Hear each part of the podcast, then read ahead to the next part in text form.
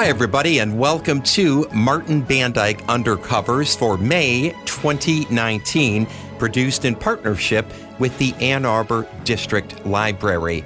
This month's interview is with Kenneth C. Springirth about his new book, Detroit's Streetcar Heritage.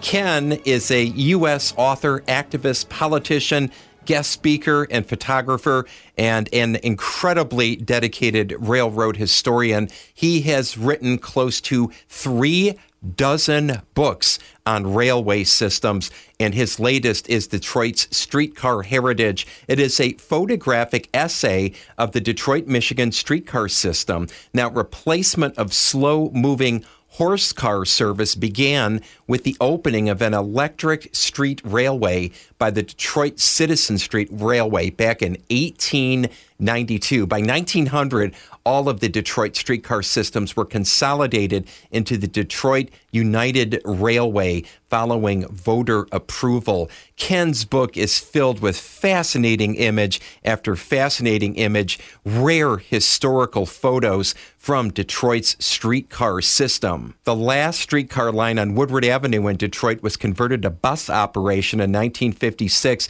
with almost 200 of the cars sold to Mexico City. Detroit Streetcar Heritage documents Detroit streetcar era plus scenes of the PCC cars in Mexico City, the Washington Boulevard line that ran from 1976 to 2003, and the new Q Line streetcar system, which opened in Detroit in 2017. I began my interview with Kenneth C. Springirth by asking him what came before that Detroit Citizen Street Railway in 1892. Well, back in May 1847, there was a two mile, they termed it an omnibus line um, in the downtown area.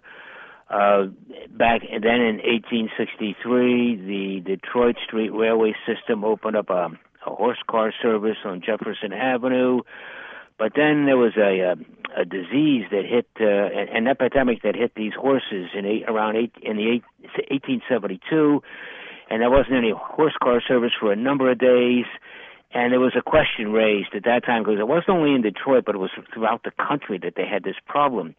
So there was a desperate need to come up with a solution. And so the father of the American streetcar is Frank Julian Sprague. He came up with the idea, a concept. He got he borrowed some ideas from a lot of different people. The first successful system uh, was put in place in Montgomery, Alabama, of all places. But in 1892, the Detroit uh, system started, and it was like. Um, it, it caught on like fire, and it, it, basically throughout the whole country, uh, streetcar operations expanded rapidly. Now, Woodward Avenue is obviously a main route for streetcars, but what were some of the other major routes where, where we had streetcars in Detroit? Well, you had uh, Jefferson Avenue. Uh, you had uh, that was a big line. Uh, Gratiot Avenue. There were not, it was like a spoke that came out of uh, came out of the uh, Detroit area. Uh, so you had a number of lines that uh, uh, you had Van Dyke, you had Myrtle, you had all kinds of. This, the city was well served by streetcar lines. What was the peak ridership? Do you know, like what what year or years where there was the peak ridership on streetcars in Detroit, Kenneth? Well, it was about 396 million in 1929, but when the depression hit, it went down to about less than 190 million by 1933.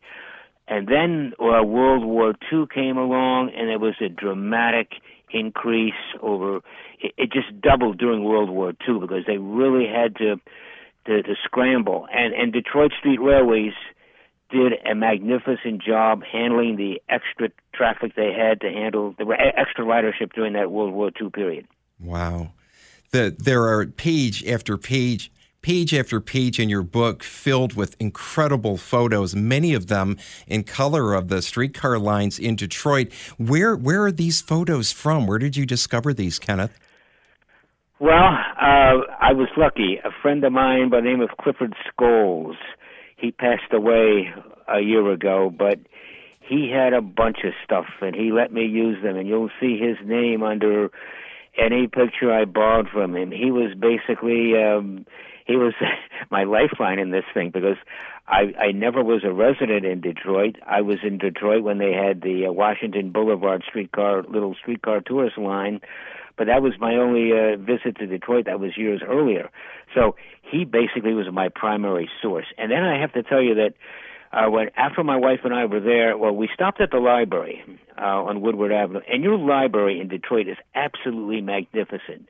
We got a lot of reference material out of that, and when I, I have I had a, I had a, a large collection of Detroit Pittsburgh I mean the Detroit postcards that I had purchased over the years, and one of the nice parts about it is I called your reference library at, at the main library, and I mentioned that I, I had these postcards that I didn't have a clue about. I couldn't find out information on them, so I would scan postcards, email them to your reference department in at that library, and they would carefully do some. They, helped me tremendously. So I want to I want to give kudos to your Detroit library system. It is absolutely magnificent. It also helped me because you'll notice in that section on uh, that we have on the Q line that we do a lot of describing of the buildings along the way.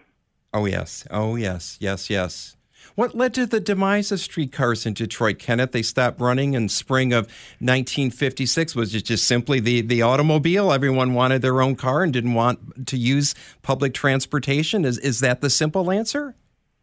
That's not the whole, that whole answer. Yes, ridership declined because more and more people were using their automobiles, but the city fathers had made a very definite decision to let the system be abandoned because they had the idea that it would be more flexible to have a bus system, but that proved disastrous. Uh, and in fact, if it, it takes it takes leadership and all segments. Not you have the you have to have the private sector working with the government sector.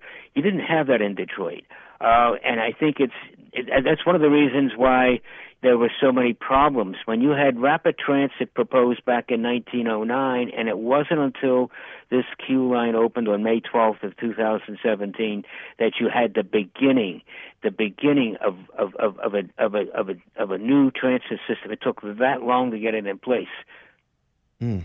Where did the Detroit streetcars end up after they stopped running here in 1956? Well, the city, Mexico City in Mexico, had the wisdom. They looked at those cars. They were well maintained, and and this credit goes to the craftsmen of the uh, of, of of your uh, of your of your streetcar system. They they maintained a system up to the end, even though they knew the line was going to be abandoned for the sake for the safety of the of the ridership they maintained the cars. So the people down in Mexico City, when they heard that Detroit was getting rid of their cars, they came up, inspected them, uh, and they signed a contract with the Detroit system. Basically, the Detroit system would have to rehabilitate, repaint, and check the wiring and, and the, know, all the electrical systems on these cars. So Mexico City got a bargain. My wife and I were in Mexico City to see these cars in operation there and uh, they they served a long time in Mexico City.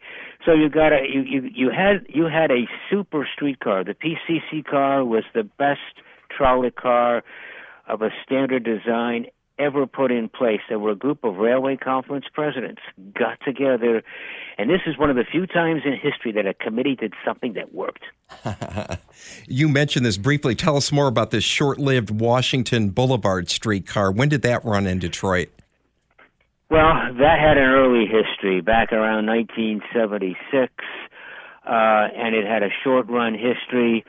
Uh, it was about a mile long on Washington Boulevard. Mayor Coleman was the mayor at the time, and the and Coleman Alex Young. Pollock was a city planner. And Alex Pollock was brilliant.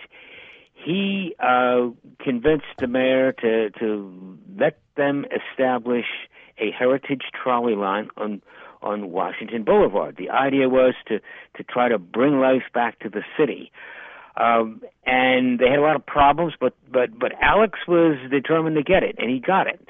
But here again, they didn't have all the cooperation they needed. They didn't have the ridership. In fact, as Detroit uh, went on a downward spiral, Washington Boulevard was in that mix of things going downward and so the line uh, lost basically its ridership. So it was uh, it, it, was taken out, uh, and that was a tragedy because there were some special cars from Lisbon, Portugal, on that line. So it was a short-lived line, uh, and of course the People Mover came in. Uh, that helped a little bit, but the main thrust today, and I think the important thing to note is that uh, this uh, project on Woodward Avenue, the 3.3 mile line, um, is the beginning of your puzzle, and your puzzle needs more pieces added to it. And I think Detroit has an opportunity. This M1 partnership, which is a group of uh, corporate America companies that got together uh, and decided to pursue this, even though all kinds of obstacles were in their way. But I think the community needs to get together with that partnership and come up with ways in which to expand this thing to a regional system. 3.3 miles gets you very little space. You need you need a larger system. That's going to come over time, but it won't come unless there is complete cooperation. Detroit, if the message, if I could leave you one message for the city fathers, they need to get together. They need to rally all the public groups together and and figure out a way in which to work with suburban areas to get this to become a truly regional system.